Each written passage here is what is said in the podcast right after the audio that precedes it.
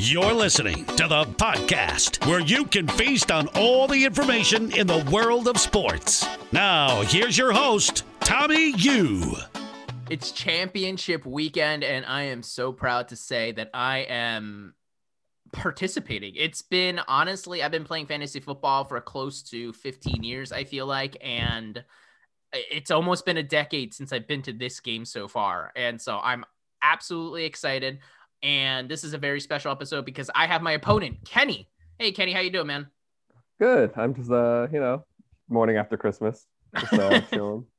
So I appreciate you giving me your time. But before we kind of jump in and kind of talk about our matchups and talk about you, because this episode is special for you.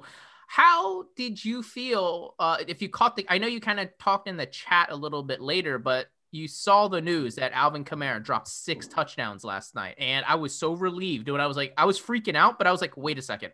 I don't have him and Kenny doesn't have him. So it doesn't impact me at all. But it was really cool to kind of be a spectator and watching that happen rather than being on the receiving end of like the 50 points that Alvin Kamara dropped.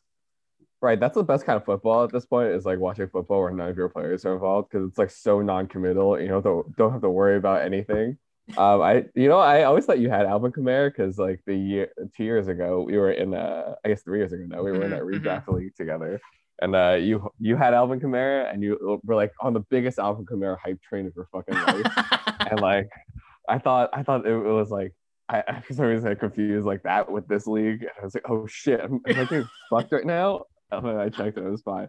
But in the same line it, it was a game that I was invested in because I have two players in it Mm-hmm, I think it's mm-hmm. difficult uh, because you know I, I, made this trade last season to get uh, Kirk Cousins because I was foolish, and this is my first uh, this is my first dynasty league, so I didn't really yeah. think about the value of qu- quarterbacks long term. But like someone like Chuck or someone like Daniel back in the day uh-huh, uh-huh. had a great grasp on that and like drafted all these quarterbacks high, and I was like.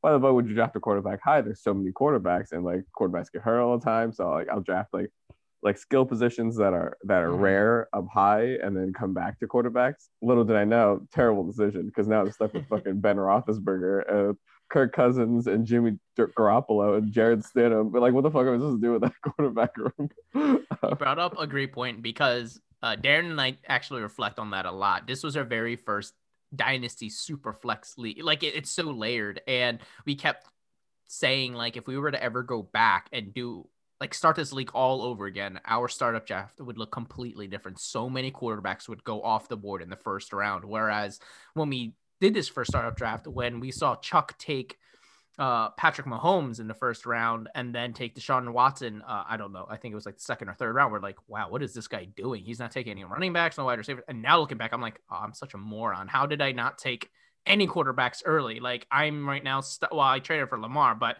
Cam Newton is as he he's poo poo right now. Kind of dog shit this year. I know. I'm just like, oh, if Kenny were to offer me Kirk Cousins right now, I'd be like, oh yeah, yeah, let's take that immediately. But I obviously that wouldn't happen because he's playing terribly. But before we um get too into it, let's uh, let's just get right on started and start this meal. The appetizer. So, Kenny, one thing I like to always ask every owner that's new to this podcast is kind of ask them what their background with fantasy is, how long you've been playing, and eventually how you uh, heard about this league and kind of stumbled upon it and become a part of it?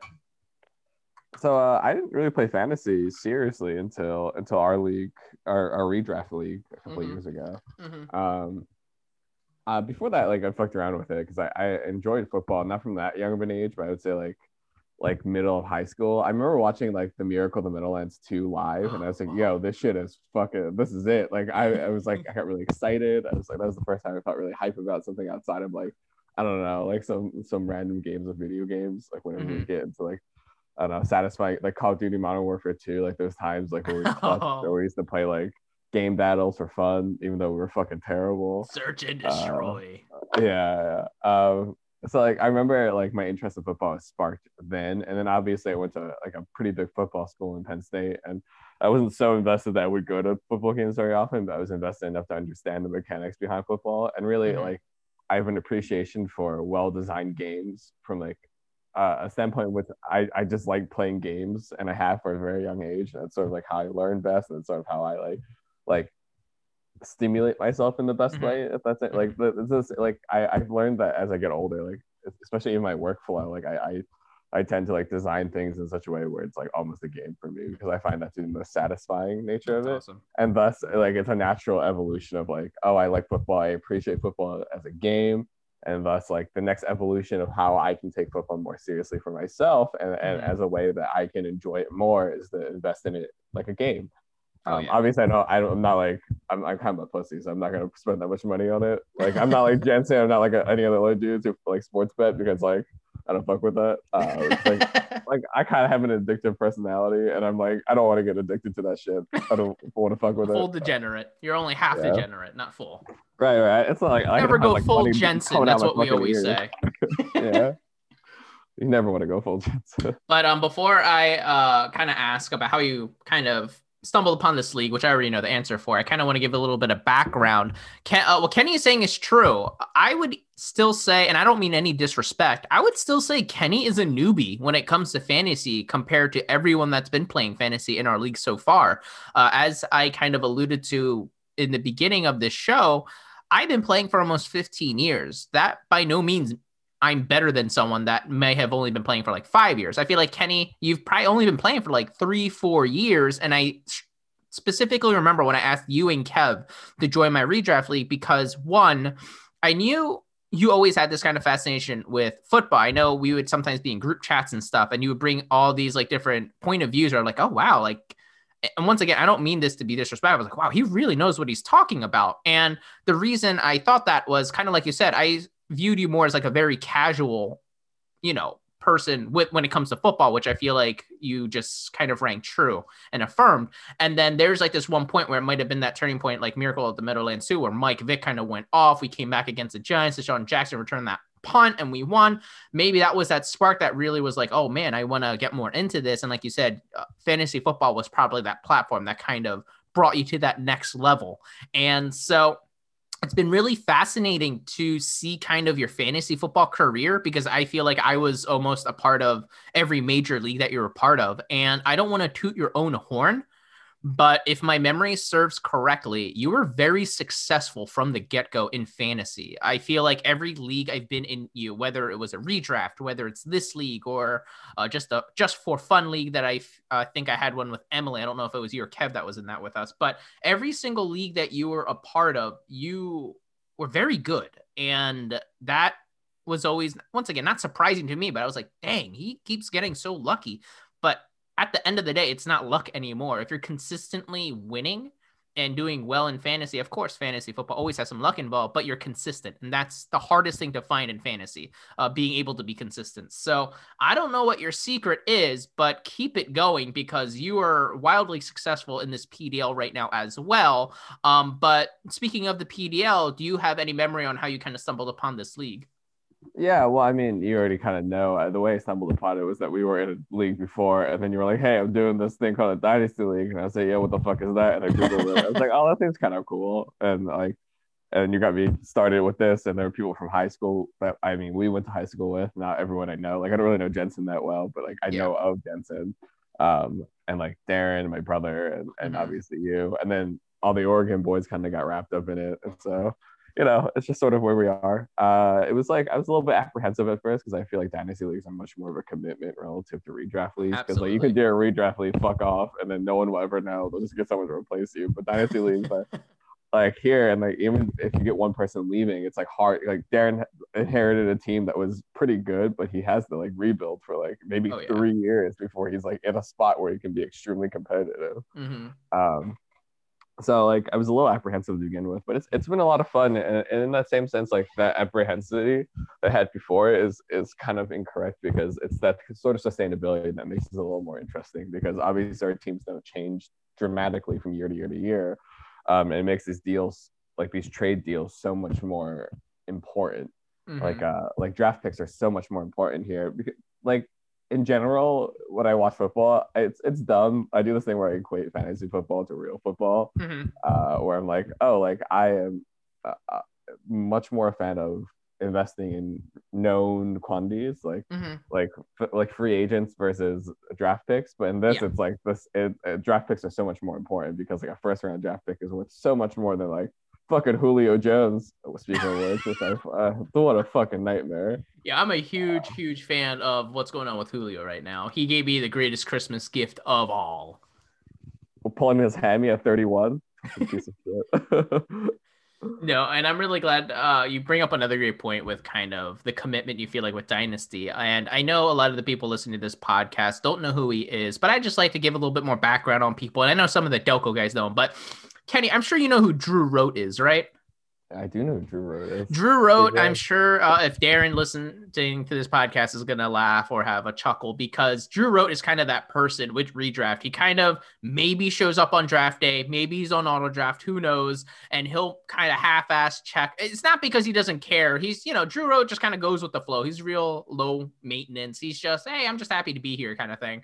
And that's kind of the commitment you could have for a redraft. It doesn't necessarily have to be like, oh, you need to know everything. I mean, you could just have a little bit of fun. And so I remember when I came over to you and introduced the Dynasty League, I think the first words was, Dynasty is like fantasy football, but on steroids, and it's for like kind of like degenerates like me, being like, "Oh, I wanna, I wanna take it to the next level." And then I think, I think that's when you're like, "Okay, I, I could kind of get down with that." But it's funny because it's really difficult to kind of be able to coast in Dynasty and continue to be successful. And I know at one point, um, and you guys have definitely shed the label since the Yao Bros, you and Kev, the Yao Bots, we like to say, almost were seen as these guys that were just coasting because you guys just weren't participating much in chat. But little did we know, both of you are very strong when it comes to fantasy. As you can tell, you guys both made it to the playoffs. You're in the championship game now, but it's really cool to see that kind of that narrative has now changed. Of of course, we still call you guys the Yalbots just for the memes, but you guys are a lot more active, and of course, you guys are, you know, two great owners in the league. And so I'm really happy to see you guys kind of be able to turn that around. And I would be remiss if I took any more time to dive into the main course. The main course. I went to give a little bit of context before we jump into our championship matchup this week. And I wanted to kind of explain when I say Kenny is good at fantasy football, he's he's very, very good in the PDL, there's no one more successful than Kenny. Kenny, I know your head is getting really big right now.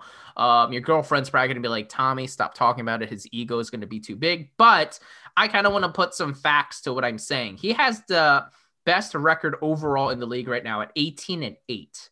That has a 69 uh, win percentage. Nice.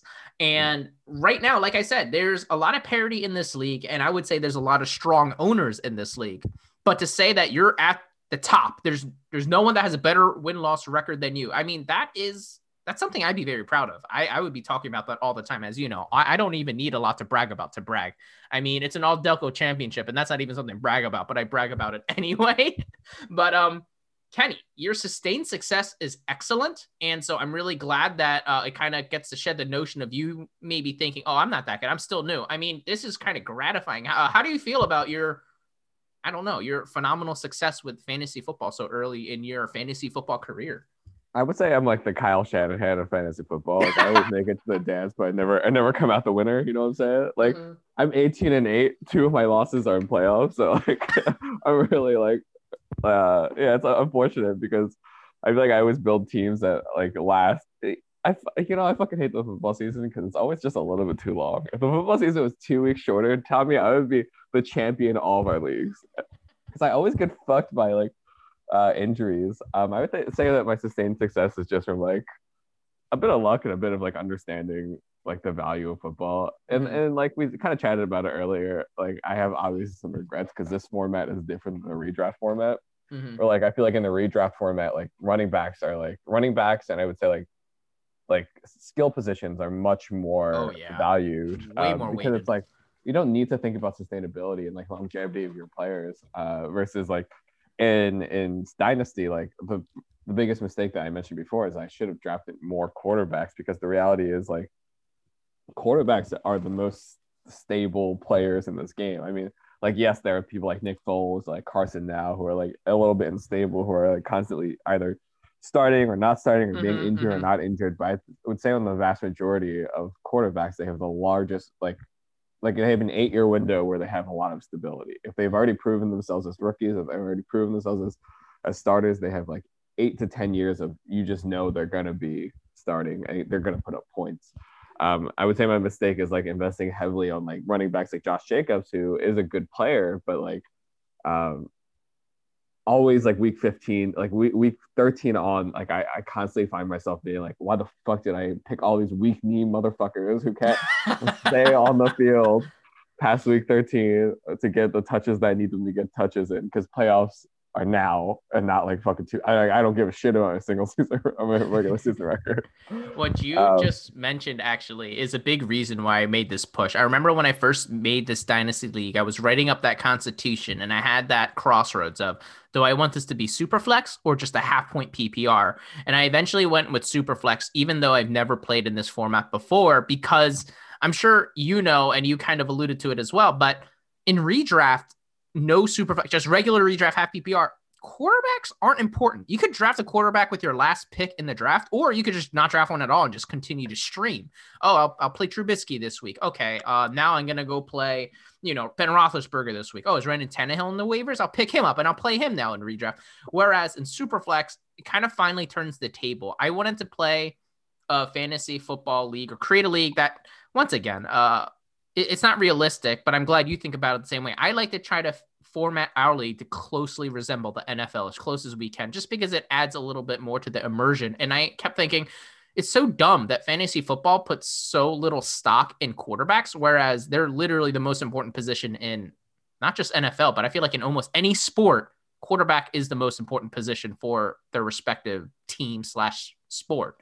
And so I kind of want to create a league where it kind of reflected that a little bit. And Superflex, I feel like, is perfect because this gives you an opportunity to start two quarterbacks, which makes the quarterback pool a lot less stable.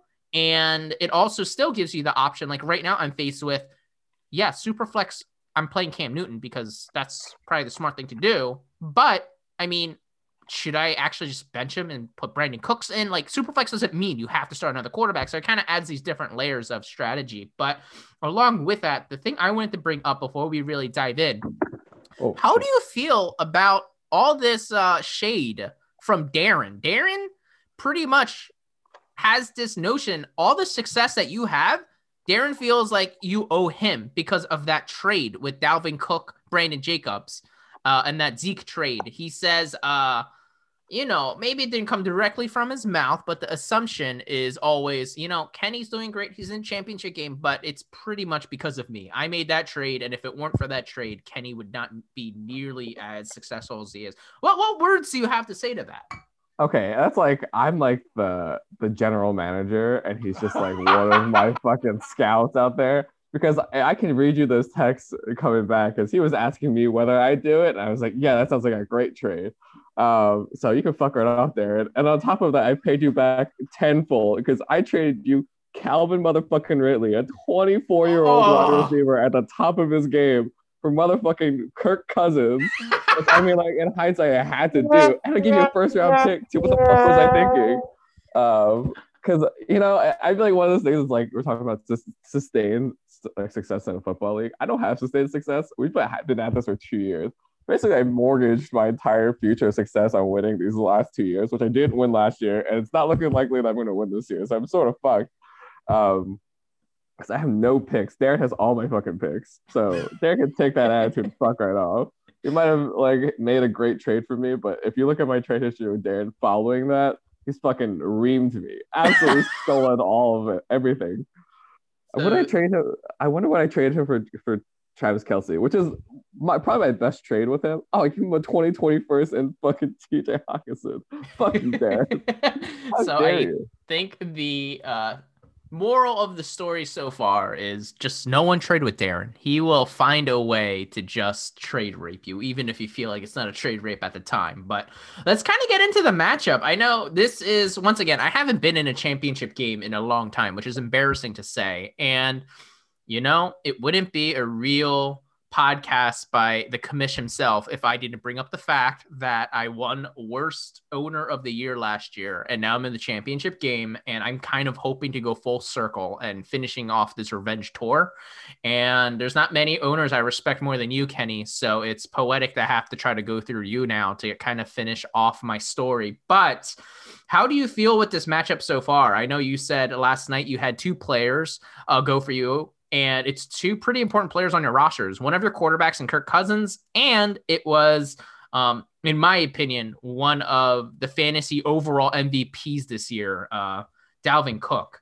Uh, I know they probably didn't perform as great as you wanted to, but they didn't have terrible games by any means. So, how are you feeling now that that kind of shook up uh, heading into the rest of the matchups and things?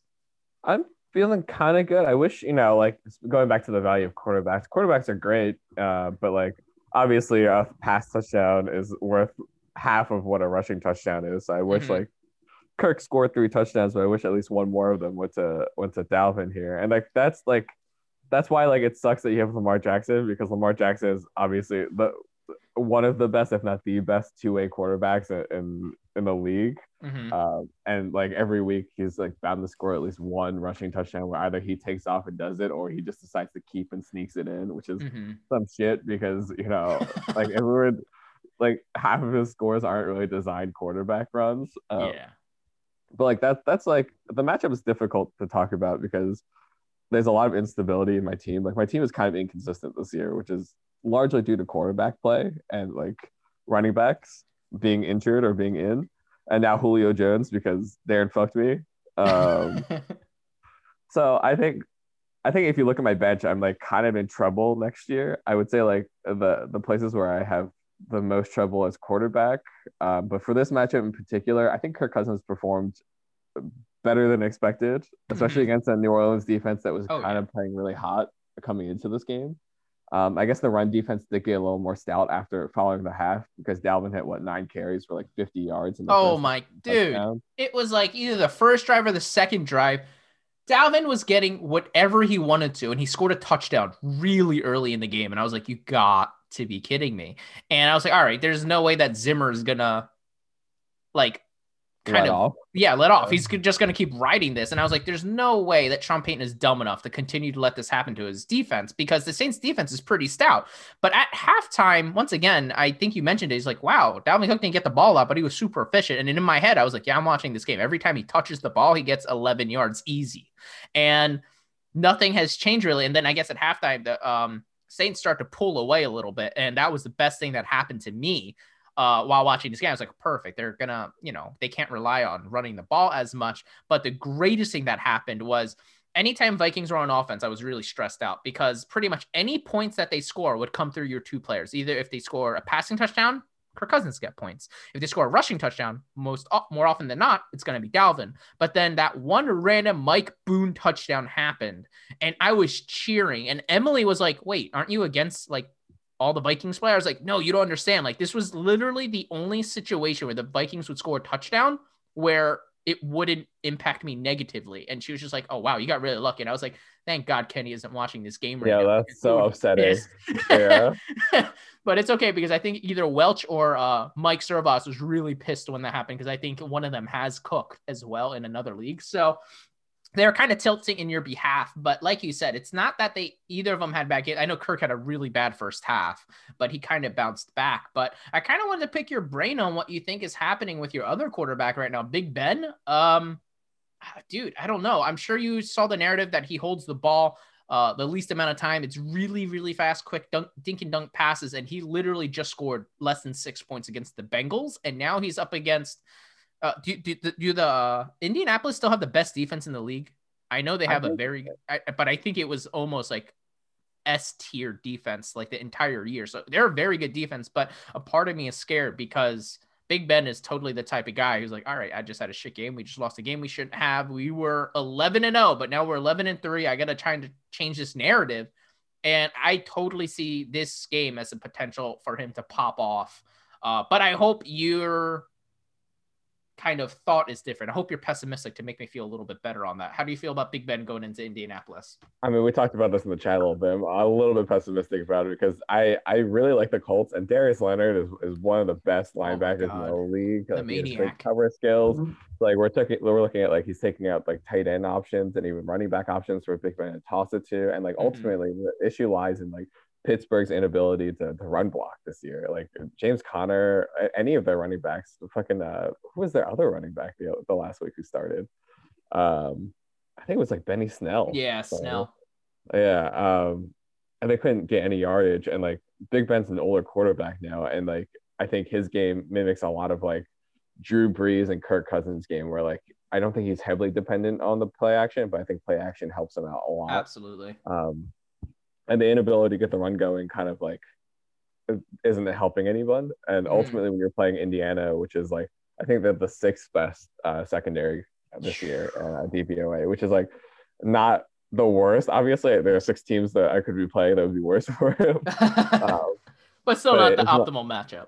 and if we're the championship, of- of course, not the optimal. But like, I don't know. I hope he kind of has like a Kirk Cousin game where like Kirk was only was playing uh, New Orleans. New Orleans is, maybe the third or fourth best defense this year right now. Mhm. Um, going into it, he put up 24 points. So I'm I'm hoping that uh, they're under projecting on on uh, sleeper here and that he score puts up like maybe 25 to 30 points. And I think like like you were saying, I think this is a really good revenge game for Ben, especially because like people have been talking shit for this whole week. How you you lose to Cincinnati, man?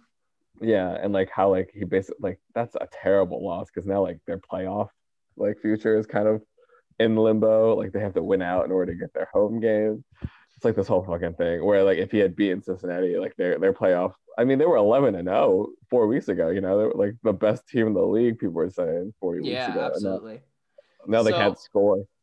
For me right now looking at this league i don't mean to be demeaning whatsoever. So if i do sound demeaning you can put me on blast but i feel like a lot of the pressure right now for this game is not on you to win but it would be on me to win because like you said your team is kind of riddled with injuries and question marks. Whereas if you look on my end i have no excuse. Like if you were to lose you could say you know um julio jones didn't play. Keenan allen might not play um, and just like a couple other question marks. Whereas for me, my team is completely healthy, and I've been very fortunate that way. So I feel like if I were to lose, I'm gonna be like, how did? Oh God, I just suck, and I would be tilted so hard. But to put some, you know, stock into your team right now. The player I was most scared to go up against for you was definitely Dalvin Cook because, you know, you could even say he had a little bit of an off game because of how well he played in the first half, but he still ended up with almost 15 points. I mean, I will take 15 points from anyone on my team right now, but it has to be your secret weapon. And that's fucking Travis Kelce. Jesus Christ, dude. You pretty much have an RB1 playing in tight end. And I don't know if you saw, but Hunter Henry just got COVID. So now I'm forced to play Zach Ertz, and it's freaking killing me inside because as soon as Hunter Henry went out, I went to look at our waivers, which is the most pathetic thing I have ever seen because there's no one there. And I was like, oh my God, am I really going to consider playing Jimmy Graham right now over Zach Ertz and just pray to God he catches one ball for a touchdown? But I can't bring myself to do that. But this is just my way of saying, how pumped have you been with Travis Kelce so far this year? He has been phenomenal. Yeah, so I, I mentioned in the chat earlier, we're talking about Travis Kelce, and it's like Travis Kelce is not only a good tight end, he's the league leading receiver in both yards and touchdowns this year, which is like, like you were saying, like that's my secret weapon is like between Dalvin Cook and Travis Kelce, and like the occasional like Corey Davis pop off and Keenan Allen when he's healthy, like Yeah. Those are really my main scores. Like Dalvin Cook has has been the best running back fantasy wise this year uh, because C-Mac is out and Kamara's been having an off year. Um, and in that same line, like those are my two saving graces. That like a lot of my team is like, especially my wide receiver core is like up in the fucking air. Like they could pop off if they wanted to, but then like most of the time they don't. But Travis Kelce and uh, Dalvin Cook are definitely my anchors this year, as was Josh Jacobs last year, but he's been sort of having an off year as well. Um, you know, I think our matchup is is kind of I'm both scared and a little bit confident in the sense that I think the Giants defense has been super stout, Mhm. um, but they really haven't faced a running quarterback in a bit. Let me look at the Giants. When's the last time the Giants faced? Uh, like a really mobile kind of yeah, quarterback yeah, kind of thing. I feel like you bring up a great point because no matter how good the defenses are, it's that extra layer that's added in when you have a mobile quarterback. Even if you look at great defensive mastermind kind of coaches, uh, I know this is completely unrelated, but Alabama, Nick Saban, he's always known to field really great defenses. But anytime he plays up against a mobile kind of quarterback, he kind of struggles. That's why he struggled so much with Texas A&M when Johnny Manziel was there. And then you get to the NFL and you see the same thing with Bill Belichick. phenomenal New England defense, but once he faces like a mobile quarterback, he starts to struggle. Uh, I remember back in the day when Cam Newton was still Superman, anytime Cam would go to New England, I mean, he would give Bill a run for his money. Cam Newton would have big blow up games, which is not what you would expect for any team going up against New England. But I'm really hoping that's going to be the same way with um, Baltimore going over because that's the main reason. Kind of like what you're saying. I don't want you to sell yourself short because I very much also mortgage my entire future for this couple of years. I don't have a first round pick this year.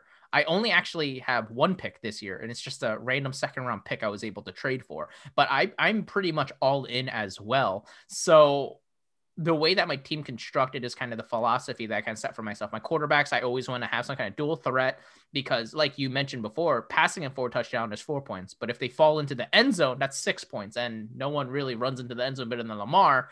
And my original thought was, oh, you know, Cam is just getting used to New England system. As the year goes on, he'll get better and better. And if you remember the beginning of this year, he had a pretty good couple of games. Like he had one game where he had like three rushing touchdowns. I was like, oh man, like I don't care how little he throws the ball as long as he's putting up these fantasy points. But the past couple of weeks, he's been just terrible to the point where I thought that he was just not even going to start and they're going to put Stidham in. And I was like, okay, if you actually look at my waiver history, I've been picking up so many of these like backup quarterbacks that might start. Like I just picked up uh CJ Be- Beathard, or I like to call him CJ Beathard, and uh uh, Ryan Finley. Like I'm picking up these random guys that I know will be able to start just in case randomly drops where Bill Belichick's like, all right, I'm done with Cam shit. Sit Stidham is starting. And I'm like, okay, okay, thank God I have another option at quarterback that I might be able to slide in there. But I just, I'm just so scared only because uh, once again, Hunter Henry wasn't a top tier tight end in my opinion. He's he's he's up there. He's one of the better ones, but definitely not in the same atmosphere as the you know, Kelce's, Waller, uh, even Mark Andrews. Uh, I know he's kind of having an off here, but even I would put Mark Andrews way ahead of Hunter Henry. But to know that I don't even have him, and now I have, uh, I, and I know we're both shameless Philadelphia fans. Zach Ertz has not looked great. I know he's had a couple big catches the past couple weeks, but he does not have the target share he once commanded. So I think a lot of that I'm really scared because the way I always like to view matchups is okay. So right now, Dalvin Cook scored 14 and a half points. All right, I just need Aaron Jones to kind of cancel that out. So if he has like 12, 13 points, I'm pretty happy with that. And now I'm looking at Kirk Cousins with 22 points. I'm like, okay, I really need Cam Newton to try to get as best as he can to cancel that out, or hope Lamar can cancel it out and hope that Big Ben has a off game so Cam Newton could kind of catch up. But the only time I can't really justify it is when I see that Travis Kelce and Zach Ertz match. There's just absolutely no way like I would not be surprised if Travis Kelce drops, you know, like 25 to 30 points. I know he's projected for around 17, which is that sounds aggressive, but I mean it's Travis Kelce. It's it's not out of the realm possibility. I mean, the past three weeks he had 23 points, 23 points again, and then 18 points. So I think he's going to be able to get there, which is kind of scary. Whereas for Zach Ertz, since he's come back from injury, he's had four points, less than two points, 1.8. And then against the Cardinals, he only had what two catches, but it was like really big catches that he made for like 69 yards. So he had almost eight points, but it's very inconsistent how it comes. So that's what I'm terrified for. And also kind yeah. of like what you mentioned before as well. Corey Davis has these weird games where he absolutely goes nuclear, and same with Nelson Agholor. Like Nelson Agholor, man, I really love the transformation he's made over in Las Vegas. I know a lot of Philly fans like to talk shit on him, but we wouldn't have made it to the Super Bowl without his help. And so I'm really actually happy to see him play so well. But I mean, for this think, upcoming I think, week, I hope he doesn't. Yeah. I think Nelly, I think Nelly is like one of the most interesting players because it's like it's not like he's gotten that much better in it, it's he hasn't really gotten that much better in in in Vegas because the reality is like I was watching the, the game last week and he dropped like two pretty easy catches, which is like classic Nelson Agholor. Like he may have caught those two t- two passes, they would have been like wide open touchdowns. He would have walked in, um, but he dropped them, and that's like sort of how I feel about Nelson Agholor. And like I like I said, or like you were saying before, is like I I enjoy Nelson Agholor's move to LA or to, to LA to Las Vegas because mm-hmm. um I think he commands the the kind of number one wide receiver numbers there that he didn't get in Philly, obviously, because for some reason we still targeted Alshon Jeffery a lot, and also Zach Ertz at the time was by far and away the largest. Uh, he received the largest looks from from Carson. Mm-hmm. Um, yeah, like like you were saying, I think my my wide receiving core is super, super like spotty. I think like like Corey Davis, like you're saying, can go nuclear, but he's also playing against the Packers, which have one of the best defenses. If um, but their their secondary is kind of spotty this year as opposed to last year when they were so more dominant. Mm-hmm. Um, so they don't have the pass rush that they had last year. So I'm kind of hoping Corey pops off because he, he's the number two receiver at this point. Because Mhm, uh, I know sure. they're gonna like try to double AJ Brown. I hope they double AJ Brown so it leaves Corey a little bit wider open. I think that's also the, the big departure from from real football too. Is that like number one receivers are great and all, but number one receivers are constantly doubled in real Oh life. yeah. And so like That- their value is dramatically decreased relative to like a slot receiver. Like like uh, when Landry used to be uh, the, the main slot receiver in Miami, like he had great value because he would be single covered with the third best corner in, in the fucking other team. So he would just light them up. I think that's what's more impressive when you see the numbers that some of these true number one receivers are doing. Like when Julio Jones is fully healthy, he's like quadruple covered, but it doesn't matter. He's still going to end the day with eight catches for like 130 yards. And same with uh, some uh, shamelessly, some of my receivers I'm really proud of, like Davante Adams. He's constantly double covered, but Yeah. he has so much separation on each route where he doesn't even look like he's single covered at all. It it looks like there's no one on him. And uh, but the funny part is uh, there's not much of a contrast, in my opinion, between wide receiver between Davante Adams and DeAndre Hopkins. I know everyone in this league knows how much I love Nuke, but DeAndre Hopkins, it's almost like no separation because he's not very fast. But like as long as the ball is around the same zip code as the dude, and if he could get a finger on it, he's gonna catch it because he doesn't drop anything at all. Um, it's just funny because Davante Adams, when he run routes, it's beautiful. Not saying DeAndre Hopkins can't run routes. He's just not very fast. I know Davante Adams isn't very fast either, but just the way he uses leverage is phenomenal. But I'm really, really excited for this matchup. Like I said, it's really, really cool to have both of us in the championship with as many great competitive owners that there are. Before I transition to the dessert portion of this meal, I kind of want to ask you right now, Sleeper says you have a 28% chance to win. This is complete projections, and I see this sway so much. So I'm hoping Sleeper actually updates it so it becomes a little bit more accurate, which is always really difficult to do when it comes to projections. But do you believe that uh, prediction of a 28% chance to win is accurate, or would you give yourself uh, a higher chance than that or a lower chance than that? I give myself a little bit of a higher chance than that. I'd say it's like 40 60. Like I would still, if, if we were putting money on it today, Tommy, I would still take you or your team over my team. But I Mhm. think like like uh some of these defenses have played extraordinarily poor over the last couple weeks. Like like, like Tennessee, like like the the Titans pass defense and run defense have played very very poorly over these Uh-huh. last couple weeks. And same with the Green Bay like pass rush and run defense. I think if you were to project them, they come back to the norm because like defenses are pretty consistent from year to year. Like you can you can or I guess they're pretty inconsistent. Defenses relative to offense is really inconsistent. But I, I think like expecting them to play at the the two extremes of, of their statistical like Output and limits. stuff. Yeah. yeah is like kind of not great and that's like kind of what sleeper does sometimes like they, they're like oh green bay's been playing shitty all year so they can be shitty for this this game but it's like you don't really know that they could hmm like the hard part about professional athletics is that like what people push all the time is like oh like athletes are athletes they're consistent like they bring their a game to everything it's like that's not fucking true at all this year been so The Bengals just look like they should have been like a 10 win team. yeah, the Rams, the Rams just got fucking whooped. And like two weeks ago, if you had asked me, I was like, oh, the Rams are gonna be in the in the, the playoffs for sure, like maybe NFC champions. That's why I don't gamble. If people were like, all right, here's a thousand dollars, make your bet. I was like, all right, just put it all whoever's playing the Jets. Oh, it's the Rams this year. Okay. Um, put this a thousand dollars in and I'll put another thousand of my own money in that the Rams are gonna win. I would have lost it all because I'm just that terrible. But Right, I- right, right. I agree with you. Uh, 28%, that's not even close. I don't want to say it's 50 50 because I don't want people to be like, oh, Tommy's just I, I I would agree. I think I still have the slight edge only because you don't have Julio Jones and Keenan Allen is still questionable. If Julio Jones and Keenan Allen were both playing, I would definitely say it would be 50 50 or maybe even favoring you because we both don't have the greatest matchups. I know Darren covered that in the last podcast that uh, we have great players, but you know, matchup wise, it's not the best. Like it could be better. So that's why it could swing either way. Like I know right now they're predicting Derrick Henry to almost an absurd 19.3 points. I mean, dude, it's against Green Bay. Like it's a it's in the realm of possibility that Aaron Rodgers continues to absolutely pop off against the Titans struggling D. They go up by like two, three touchdowns, and then the Titans are like, shit, we can't run the ball anymore. And then Derrick Henry ends the day with just like eight points. Like that's in the realm of possibility, which I'm really scared for. And so anything can happen. I think that's why it's so fun. And I've really been enjoying how the NFL uh, at the end of the year, I always love it because they always spread out the games. Like, uh, of course, we had a game yesterday on Christmas on Friday. We have three games today on Saturday, and then we have a few more, of course, on uh, Sunday and Monday.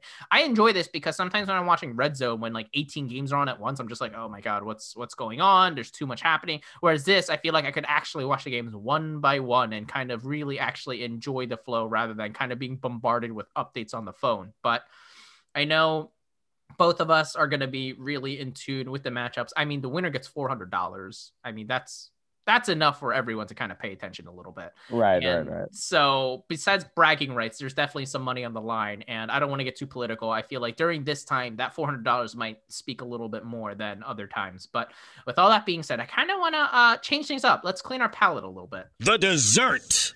The way we end our show every single time is or almost every single time is i like to kind of change it up and talk about something that's not related to the league. Maybe a little bit more personal so people get to know you a little bit more. And i know i let you know before we started recording to kind of think about it and i'll tell my story first but i was going to ask what is your favorite memory with some of the guys that are in the league? And by in the league i mean delco guys. I know you mentioned you didn't know jensen very well but obviously you know me Darren and your brother somewhat well. So if you have like a fun story, anecdote, first impressions, whatever with them, I, I would love for you to share, and then I'll try to chip in or chime in uh, if uh, you know I know a little bit about the story. But my favorite story with Kenny actually is he's just kills me to say it because then it gets too much. But Kenny is a really great guy. Uh, he he's Kenny and I, I. I'm gonna be honest. I don't think we're very close, Kenny, but I would trust you with everything. And to put this into context, like I said, Kenny and I aren't very close. We're he was one year under me, I believe. And so we weren't in the same grade, but I, I was close to Kev. So naturally I knew Kenny. And I feel like that was kind of the extent of our relationship. Always, yeah, I know who Kenny is. I would play Xbox with him here and there, have of course conversations like I am now, but we we would never like hang out, hang out unless I was already hanging out with Kevin. Like, oh wait, is Kenny free? Which it shouldn't be that way. It shouldn't be like, oh, I will hang out with Kenny now because I'm hanging out with Kev. But I kind of want to lay that background just to show you guys we're not super close, but let's uh, kind of rewind now to my wedding. Uh, Kev was one of my groomsmen, along with Darren and a handful of other guys. And I remember it was my rehearsal dinner. And, you know, all my groomsmen and stuff, they came during the rehearsal dinner the day before my wedding. It was actually on a Thursday because I'm super poor and can't afford a special wedding on a Saturday and it's cheaper on a Friday. So Kenny, Kev, all them came up on a Thursday, so they had to take PTO, which you know they didn't have to, but it's awesome. But even Kenny did. Uh, unfortunately, Kenny wasn't a part of my wedding, but he still came uh, a day early for the rehearsal dinner, and he was just honestly awesome. Uh, I'm sure a lot of the people here are married, or I know, like Darren, are in the process of getting married. So congratulations, Darren.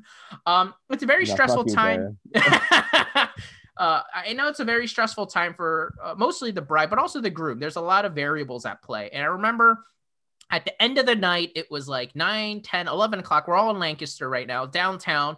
It's at night and it's not that i have the jitters. I'm just kind of want to get my mind off of things. And i was like you know what guys? I kind of want to get my mind off of things. What should we do? And i don't know if it was kenny. I feel like it was but you're like hey how about we just like kind of go take a walk outside? And i was like you know why not?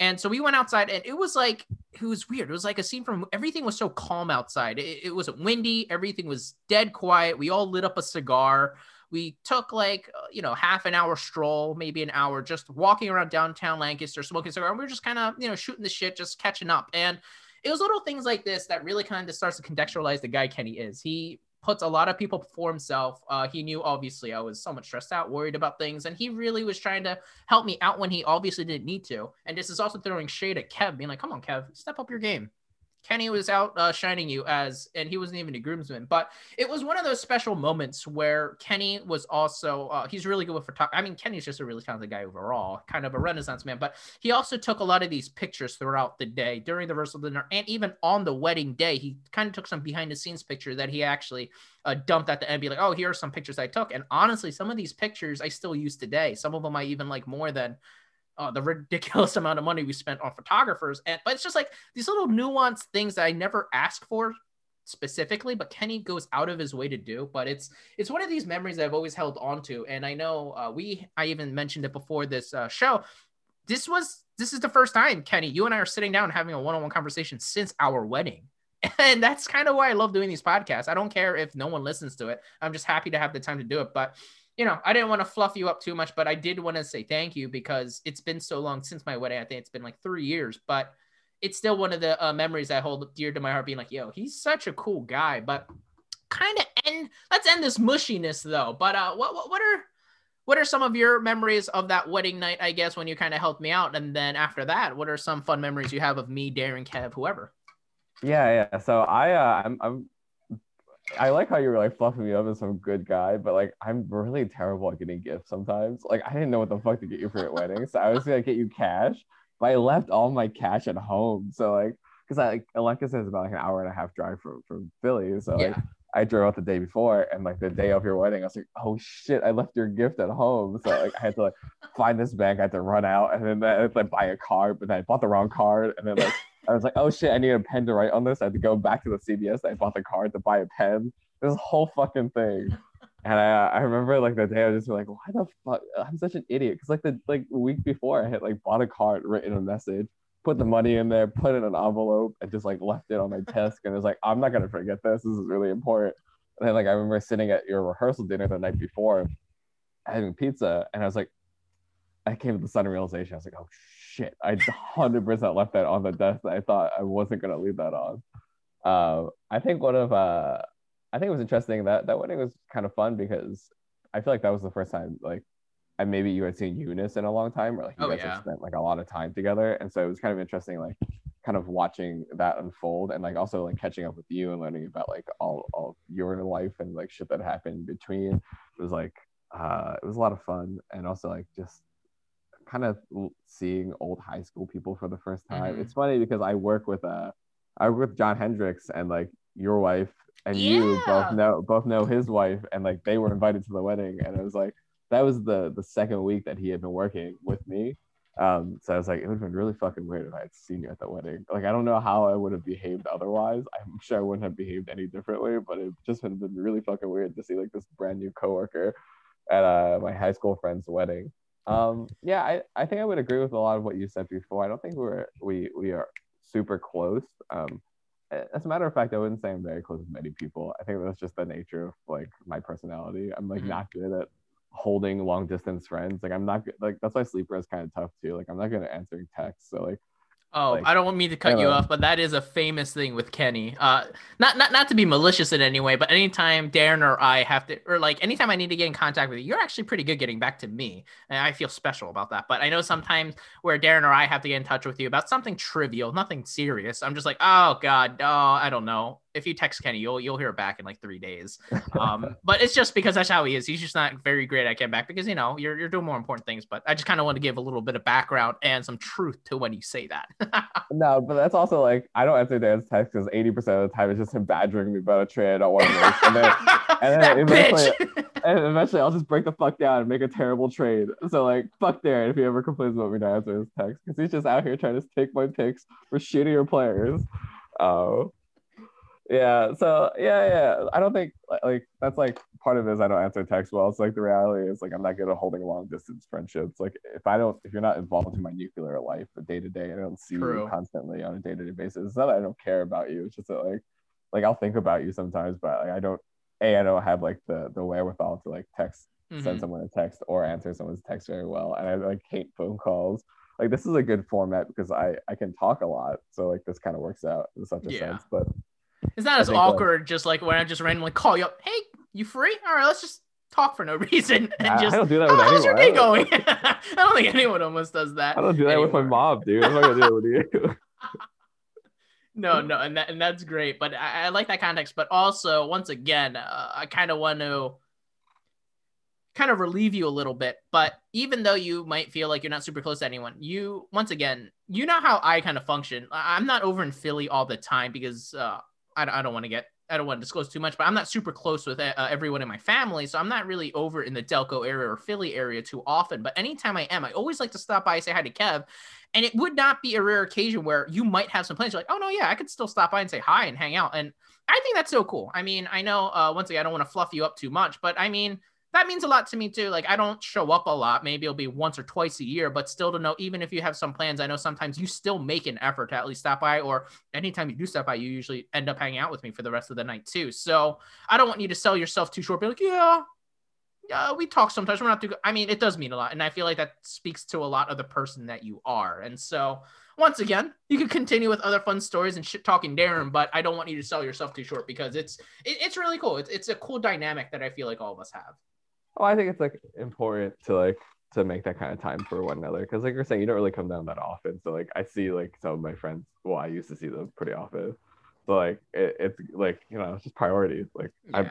Oh, why would I miss out? I would. I'll never see you for another like four months. So like, what the fuck? um. So yeah, yeah. I, I, mean, like I've I've known a lot of these guys for a while. So I've known Darren, you, and my brother probably the most. Like Jensen, we went to high school with, and we have like some interactions, but not mm-hmm. many. And like I feel like high school Jensen, the way I knew him is vastly different than Jensen is now. Like I feel like like if you had asked me whether Jensen would be a fuck up or not uh, in like like six years ago, I'd be like, yeah, Jensen's gonna be a total fuck up. But now he's like pretty successful, has his own businesses, sold off his his other business. Like mm-hmm. like um so it's like good to know that that you know he he's like doing well and like yeah, he's killing having a good awesome. life. Yeah, yeah. Um, but like my first memories of Darren were uh, oh here we go. He was a he uh he was a transfer. He like he didn't go yep. to school with you guys for yep. the freshman year of high school. He came in sophomore year, and I remember because uh-huh. I was I was like I was one of the, the smart kids. I'm doing air quotes. format Fucking nerd.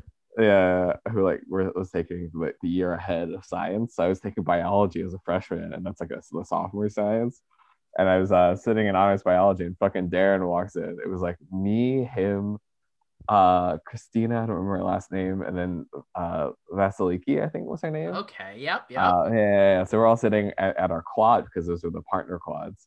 And I shit you not, Tommy, I passed that class for. Like hundred percent. Hundred percent did all this fucking work. Like would not have grad would not have passed that class without me. Hold on, hold on. Um, before um, before we want to talk shit on Darren, I am gonna shamelessly say here, Kevin Yao I Kenny, you know how much I love you, but I'm sorry, I love Kevin way more only because I don't know how far I would have gotten in some of my honors AP classes without fucking Kev. He did so much of my work. He's Kev, I will die for you. I will literally fucking die for you. But anyway, go on. Uh, it's funny to know that you helped Darren. But that's funny. Wait, how did it even come to that point? Because you said he transferred in. You're obviously not too familiar with him, but you're like, oh god, I gotta do this white kid's work. God damn it. I didn't have to do his work as much as like he was like a nice guy. He was yeah, funny, but like, awesome.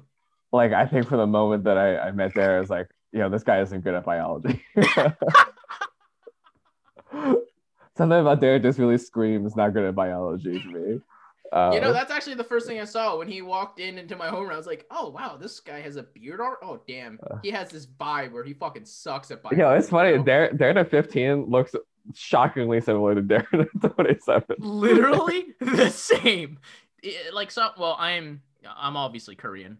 I can't grow facial hair to save my freaking life. So to see this guy come in with a full beard as a sophomore in high school, I'm just like, oh wow, he has a lot of testosterone, but he sucks at biology. So that's where I make do you know up what, for it. Do you know why it screamed he sucks at biology? I thought Darren was so much older. I was like, Darren's like 22. Like he's, been like a, he's still in high school, like a fucking idiot.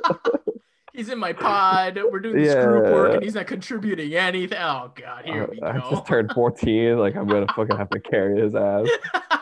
Uh, you know, looking back at high school, it was like really bizarre because that biology class we had this teacher named Mrs. Carr and oh, like oh, yeah. she used to feed us so much like conservative oh yeah. conspiracy stuff. Like i can't believe like no one reviewed her curriculum and let this shit in. Like she used to teach us about like how like like climate change wasn't real. I remember her. She she was the one that had she was older had glasses and spoke really monotone and she loved using the overhead projector still right yeah, yeah, yeah. I, I remember. Oh no, she's she's, like, she's fantastic. But I, I, I distinct like I don't remember a lot of my high school teachers because I'm just, I guess I'm old now, so I can't remember them. But Mrs. Carr for some reason sticks out, but I feel like the reason she sticks out is because she had that reputation of being really conservative. Yeah, I mean, like I think like looking back at it, you could like totally see it. Like I, I'd be like, oh, class, classic suburban conservative woman. Yep. Yes, I, I can see it now. I think at the time, I guess obviously we were young, we didn't. Oh, know Oh, yeah, we're all naive. We're just like, oh, here's a teacher. This is just school. Whatever. Like, what a fucking bizarre experience. I just like vividly remember this one class, this one- this one like like class towards the end of the year. Like I guess she Yeah. was checked the fuck out, and everyone else was checked the fuck out. And she like just showed us this movie about like how climate change isn't real, and like, like oil, uh, like like burning oil doesn't create greenhouse gases, and like carbon dioxide isn't like an insulating material. like it was just like this whole like oh what a fucking bizarre experience. it's But yeah, I think that- I think that's my first experience with Darren, and then like obviously Darren became pretty close friends with my brother when they started smoking together. they became absolute degenerates. And so I would see Darren a lot, and then like you know I feel like the same consistent group of friends used to play Xbox like like Call of Duty together. It was like us, Quinn, Darren, Oh, Scott, yeah. like all these people that yeah that that like Tyler Cloran, Mike Clifford, Mhm. like like all these people who like I guess like I didn't really know very well in real life. I didn't hang out with them very much in person nor in school, but like we had a rapport because we fucking play Call of Duty. And since Oh, I was yeah. uh, sharing an Xbox with my brother and I was clearly the better Call of Duty player, I would get a lot more props and I would get a lot more invitations to play. Um, It Yeah, was so, like- always uh, a wild card though, because you guys had that same gamer tag, uh, which kind of gives a little background on Kev's team right now. He's called the Yellow Hawks, Philadelphia Yellow Hawks.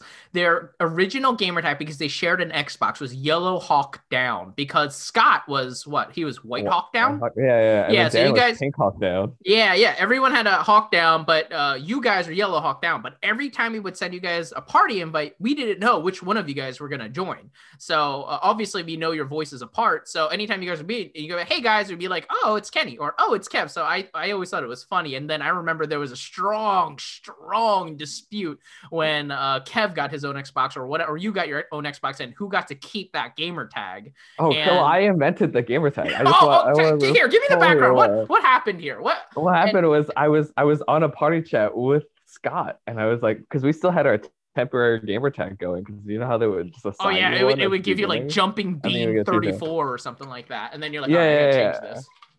Yeah so like i was sitting down and i was playing call of duty 4 with scott one day uh who like later on changed his fucking gamer tag to zero zero zero zero Oh, yeah. whatever Zero is kinda oh, oh, bullshit oh, because- zero, zero, oh, oh, oh. because i didn't pay to change mine and so i'm still yellow hawk down but like yeah so he was white hawk down and i was like you know it'd be really funny and racy as if i was yellow hawk down because i'm asian um and so that's the origin story of that. I think you know it's funny in, in hindsight. If you could go back and like re-record it, listen to recordings of our Xbox chats, like how like inappropriate and borderline racy they would all be. Oh, dude. like I we feel had like. no if- filters. but to be fair, I feel like that is very still true and holds true to any high school Call of Duty party chat in Xbox or PlayStation or whatever. Yeah, right you know what's messed up? Like when we were kids, we used to call like people retarded. Oh, uh, dude, that we would say much, much worse things. In my yeah, yeah, but like now, now kids say autistic, which is just so much worse because like it's it gets so more- specific. It's so specific. you Asperger's autistic faggot, and I'm like, yo, what? You you're not allowed to say any of those words right now. what are you do? You At least retarded isn't a real medical condition. It's just like a general term for like mental challenge, mentally challenged or stupid people. Like like autistic is too specific. Like they get so you're literally have an extra chromosome. You're just oh god, just get like I, I have I have a cousin who's autistic. Like that's real, dude. Like no, actually, uh, hilarious isn't the right word. But what if someone in high school said that, and then someone actually had a breakdown, got really, really like, dude, my cousin has it. Like, yeah, that's like that's like I, I'm a caretaker. Like, what are you doing, man? no, dude, dude, I'm sorry. You just suck at Call of Duty. I, I just, I, oh god. But They didn't ask for that. so the funny thing now is, uh, Uh. what what is uh Kev's gamer tag now? Isn't it like OG Yellow Hawk or something yeah, like that? yeah, I'm gonna see like the lay claim on it, but that's some So- bullshit. That was uh, Kev's revenge because Kenny ultimately won the dispute. He got the Yellow Hawk down gamer tag. So then when Kev got his Xbox and needed a gamer tag, he literally changed it to OG Yellow Hawk, which is hilarious. But uh, the last final notes I kind of want to put is you and Kev, in my opinion, you guys have a really cool relationship. I know you guys are only one year apart. Um, I feel like I'm allowed to say this because I'm also Asian. You guys are one year apart. You guys are both Chinese. You guys can make the argument you guys look similar, and it doesn't help that you guys' name is Kevin and Kenny. Like what the what the fuck is that, man? Why, Yeah, why is the name yeah, so? you're- So I'm sure you guys got mistaken for all the. Obviously, I never mistake you guys because I love both of you dearly. But how's that dynamic been? You guys have always been super close. You guys always argue all the time, but you guys, I feel like, are really close. You guys even lived together after um leaving uh, you know buying an apartment together and kind of been roommates for a little bit so i know obviously you know being a part of you guys lives so intimately and closely hating each stepping on each other's toes but also being family and loving each other how's that dynamic been i feel like i would love to hear you kind of talk about that because i every time i think of kev i always think of you every time i think of you i think of kev and once again it shouldn't be that way because you guys are two separate entities but being kind of your lives intertwined the way it has been kind of how's that relationship been I think it's like a. I mean, we're still getting in tiffs because we're. I mean, like no matter how old we get, you know, disagreements Mhm. are disagreements. It's the nature of it. But like, it's it's fine. I think our relationship is much better that we don't live together and we don't spend that much time together. Ultimately, I think the reality, like, space does wonders. Like oh every so often now, like we don't live together now, and I don't see him that often anymore. Like I used to see him every week, but now I see him maybe once a month. Mhm. Um, it's like those like it's sort of like seeing you almost. It's like like those those interactions mean a lot more, and there's a lot more to talk about because like when you live together, it's like oh how was your day? Fucking fine. Uh, was like, oh yeah, I did this, this, and this. No, you fucking didn't. You just sat on the couch all day, you bitch. well, like eighty percent of our lives is just like we wake up, we poop, we go to work, yep. we eat, we come home, we eat, we go to sleep, we wake up. We, it's just like it's like, like constant cycle. So like A monotonous. like yeah, like I don't talk to her very often. It's not like like my mom who calls me every day where it's like annoying. yeah. It's like like between the time that I talked to you last, some real shit happened. you know? yeah. Yeah. Um, like that, I feel like that's been better. I think it's like it's fine. Like it's what happens when you know someone for your whole life. You know, like there's obviously like like old grudges and like like I'm not that petty of a person, but I'm a little bit petty. My brother is certainly more petty than I. So like there are like there are just like like lifelong grudges to be held and like like you know things to to like be like annoyed about like that time like Darren told the story about him being in Chester that one night like oh like yeah. I remember like being like just like starting my job. It was like a year into my job and I was like fuck I gotta go pick you up. I gotta work tomorrow it's super early. I was like three hours late to work the next day and I was like dude I almost got fired because your drunk ass got lost in Chester. What the fuck was that? Um yeah i mean like you know that's what happens. Like little things start to it's like being married you know like Yeah. eventually like you can you can foundationally love someone and just be really fucking annoyed at them for shit because like you've just known them for long enough where like that the reoccurring behavior start to piss you the fuck off Oh, 100%. Uh, I, I actually want to last one final story. I know we're going a little bit long, but one last story I want to add is how pissed off I was at both of you. So, after high school, I would say all of us were, well, besides you, I feel like you were always in a little bit better shape, but all of us were kind of in the same shape. Uh, I was always a little bit of the pudgy, fatter one. I've always struggled with my weight my entire life. Um, but I remember I went off to college. You guys all went off to college. There's something called the freshman 15. I turned it into like the freshman 30. And then I fucking meet up with you guys. You both are shredded. What the like what the All fuck right, is that? hear me I, no, no, no, shut the fuck up. I come back. I I'm only five six, five seven with shoes. Darren will tell me tell you guys I'm like five one. So fuck you, Darren. So I, I'm five seven with shoes. So imagine a five seven Korean short guy. I was weighing around 220 pounds at my worst. holy And- shit Yeah, big boy dude you're a big boy 220 at five six, dude. Oh, my- I was big. Um, I'm happy to report I am much healthier now. I Wow, got down to almost like 165, so I'm hoping to get healthier. But anyway, I'm a little bit pudgier because of COVID, so I'm now over at like 170. But anyway, I was at 220. I was five six. I'm like, oh yeah, I'm gonna go back, go to Philly because I still came back to Philly a lot to hang out with you guys during breaks and winter break and stuff. And then I then I run into you guys just to hang out. Kevin is shredded, has like six pack, his biceps are giant, his calves are good. Then I run to you, and uh, for context, Kevin and I are around the same height. Kenny's a little bit taller than us, and a Kenny, little a, a little bit is an understatement I'm Okay, substan- okay. substantially Ken- taller than both of Kenny, you uh, all right, Kenny is taller than us. Let me let me help my ego after I put myself down saying I was pudgy. uh, so Kenny is taller than us. So then Kev walks in because he's a little bit more compact. He's defined. He's he's shredded. And I'm like, all right, well at least I have Kenny Then Kenny walks in equally as shredded, and he's tall too. And I'm like, what the guys? You guys are supposed to be like me. And what happened? Can you tell me how you guys got? And you All guys right, are all right. still really both. Both of you are still in very good shape. Uh, maybe. Uh, sorry, Kenny. I will be honest. You and Kev might not be as good in shape when you guys were like freshmen and sophomores in college, but you guys are still in very good shape compared to myself. But you guys are at like the peak physique. You guys look like DK Metcalf. And I was like, what the fuck happened? You guys were these biology Asian students like me, just normal, whatever, maybe a little bit on the chubbier side. And then you guys got absolutely steroided. What happened?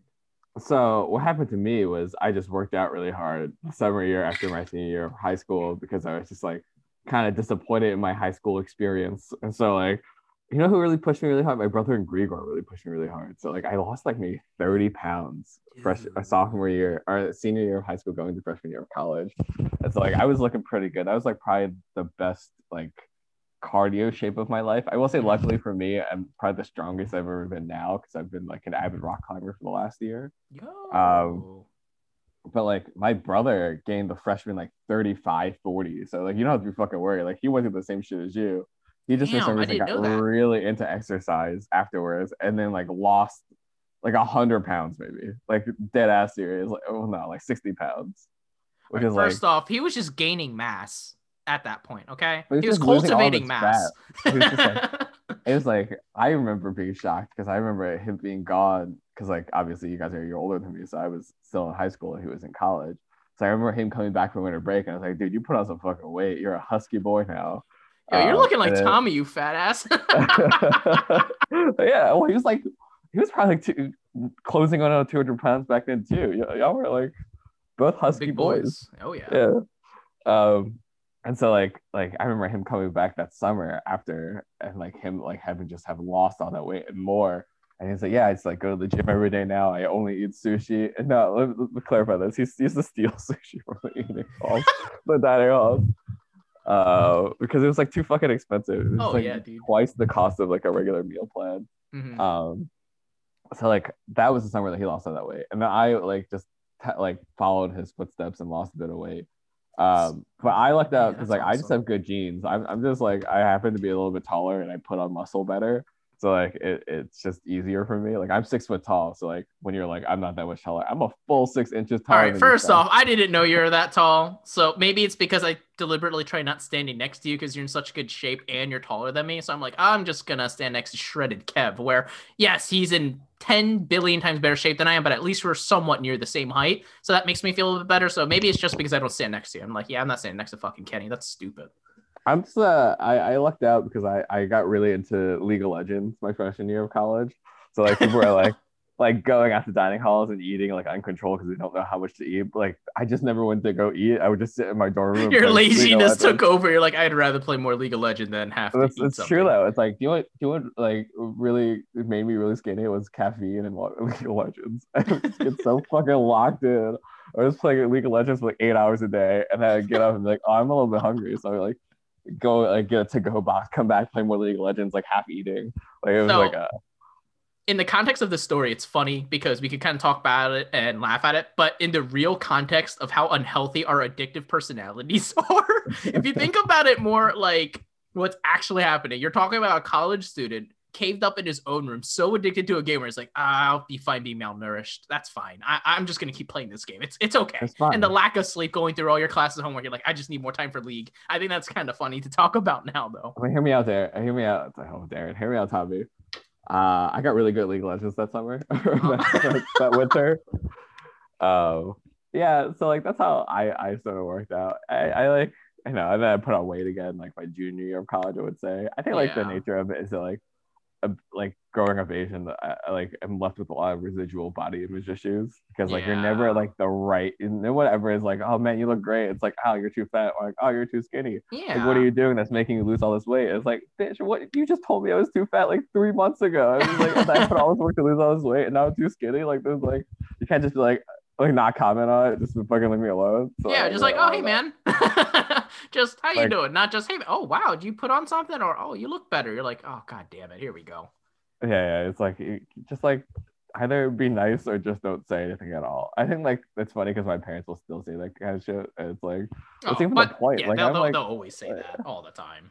Yeah, but like it's it, you know it's just like the nature of having Asian parents. It's, it's really fucking annoying to me because like that's like a lot of people our age I feel like have that because it's like I don't know. I think as we get older and we get to the age of like thinking about having kids or like parenting and like our friends having kids, it's like Mhm. thinking about all the residual like foundational pieces of your being that are either really fucked up or formed and shaped and like miscorrectly by your parents. I was gonna say they grew it. up at a different time where like one person in the household bringing in an income can support a family in a house, whereas now you need two incomes plus more, and then if you had a kid to the picture, it's game over. You just my lost life dog at just got point. a job, so I mean, like, and he like we still have enough money to go. It's Um, just oh man, but no, it's it's really been a pleasure talking to you. One final parting comment I want to add is, Kenny, I know you're on Xbox and you appear offline, you asshole. So when you see me on, invite me just so we could just chit chat. We don't even have to play the same game. I won't hold you back in Overwatch. I know I suck at Overwatch. I, I know play. I play video games when I want to play video games with you. That's why I play offline. I go on your I schedule. Yeah, Uh, but no, just whenever you're on, just always invite me on Xbox. I know I've been on, I've been unemployed for a little bit, but uh, and I was on a lot, so I might be on a little bit less now that uh, I'm happily to report I got an offer. But Oh, But also, oh, thank you. And I also know that you used to play, or maybe still play, uh, the Switch. I used to play Smash a lot, I used to play and Smash a lot too. yeah, so I would love to play some Smash with you online too. Even though I know Nintendo's online is freaking terrible, so Yeah, I know garbage. playing Smash online will probably not be the best experience. But you know, I'm sure you're better than me. But I always like to play Smash with people that are better than me, so I could get a little bit better. But uh, la- last comment: Who is who is your main when you played Smash a lot? Oh, that's I used to. I played DK a lot. I, I know he's not a good character, Ooh. but No, I, he's I, as a heavy, he's one of my DK. favorites because he's so versatile. yeah, but he's got a lot of weaknesses. Like he like has no poke. He does like he's like easy to ledge guard. But he's really good at know. uh elevate uh he, that elevator combo. He's really really good at, and his throw combos off the stage if you're not able to uh, tech it is really really good. Um, he just feels really meaty. Like I like playing him because like he feels like his his weight. Like the, they really dial in his movement really well. Like, Yeah. you feel his weight while you're moving around. Like So I've been I- playing like I've been playing a lot of Skyrim recently, and like I Ooh. like because it's free on Xbox now if you if you have Game Pass. mhm. Um, and like the movement mechanics in that don't feel realistic at all. You feel Oh, no. absolutely weightless. No. As opposed to like like in Smash, where like I feel like the, the developers did a really good job of dialing and like the weight of the character. I like the way you feel when you're moving around with DK. That's awesome. But all right, so I just kind of wanted to hear that, so then I could get off, play against a level nine DK computer, and then try to play you, and then you still destroy me. Whatever. I'm a Game and Yeah. Watch. I like playing Game and Watch a lot. Ah, he's good. Yeah, I, I, I've been a really big fan of him for a little while, and I think I I play a couple other guys. That, uh, I used to play Pokemon Trainer a lot because I like spiking people with Bulbasaur because his uh, Mhm. hitbox for that spike is gigantic, and it's kind of like cheating. But anyway, I definitely wanted to just kind of hear that because uh, I I don't be surprised if I text you someone be like, whenever you're free, let's get a quick game of Smash, and so you could destroy me. That'll be fun. But um, let's get better at Overwatch. Oh, I'll tell you. I actually speaking of Overwatch, I just hit diamonds for the first oh ever. yo, Yeah, yeah, congratulations! Finally, I finally solo my way up there.